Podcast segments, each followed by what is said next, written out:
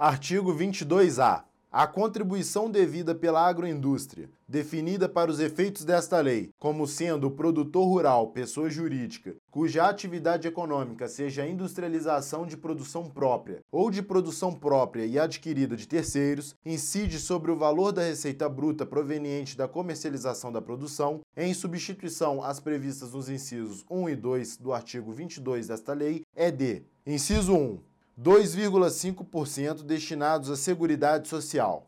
Inciso 2. 0,1% para o financiamento do benefício previsto nos artigos 57 e 58 da Lei nº 8.213, de 24 de julho de 1991, e daqueles concedidos em razão do grau de incidência de incapacidade para o trabalho decorrente dos riscos ambientais da atividade. Parágrafo 1. Vetado. Parágrafo 2. O disposto neste artigo não se aplica às operações relativas à prestação de serviços a terceiros, cujas contribuições previdenciárias continuam sendo devidas na forma do artigo 22 desta lei.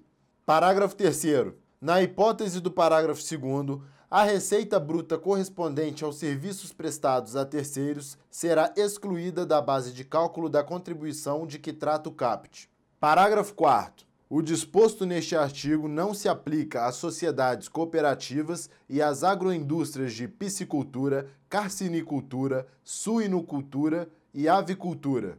Parágrafo 5 O disposto no inciso 1 do artigo 3 da Lei nº 8.315, de 23 de dezembro de 1991, não se aplica ao empregador de que trata este artigo, que contribuirá com um adicional de 0,25% da receita bruta proveniente da comercialização da produção, destinado ao Serviço Nacional de Aprendizagem Rural, SENAR.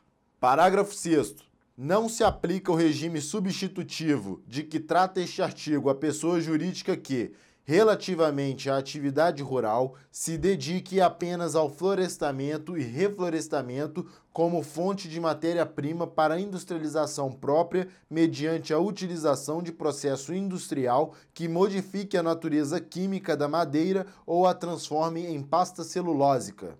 Parágrafo 7 aplica-se o disposto no parágrafo 6 ainda que a pessoa jurídica comercialize resíduos vegetais ou sobras ou partes da produção, desde que a receita bruta decorrente dessa comercialização represente menos de 1% de sua receita bruta proveniente da comercialização da produção.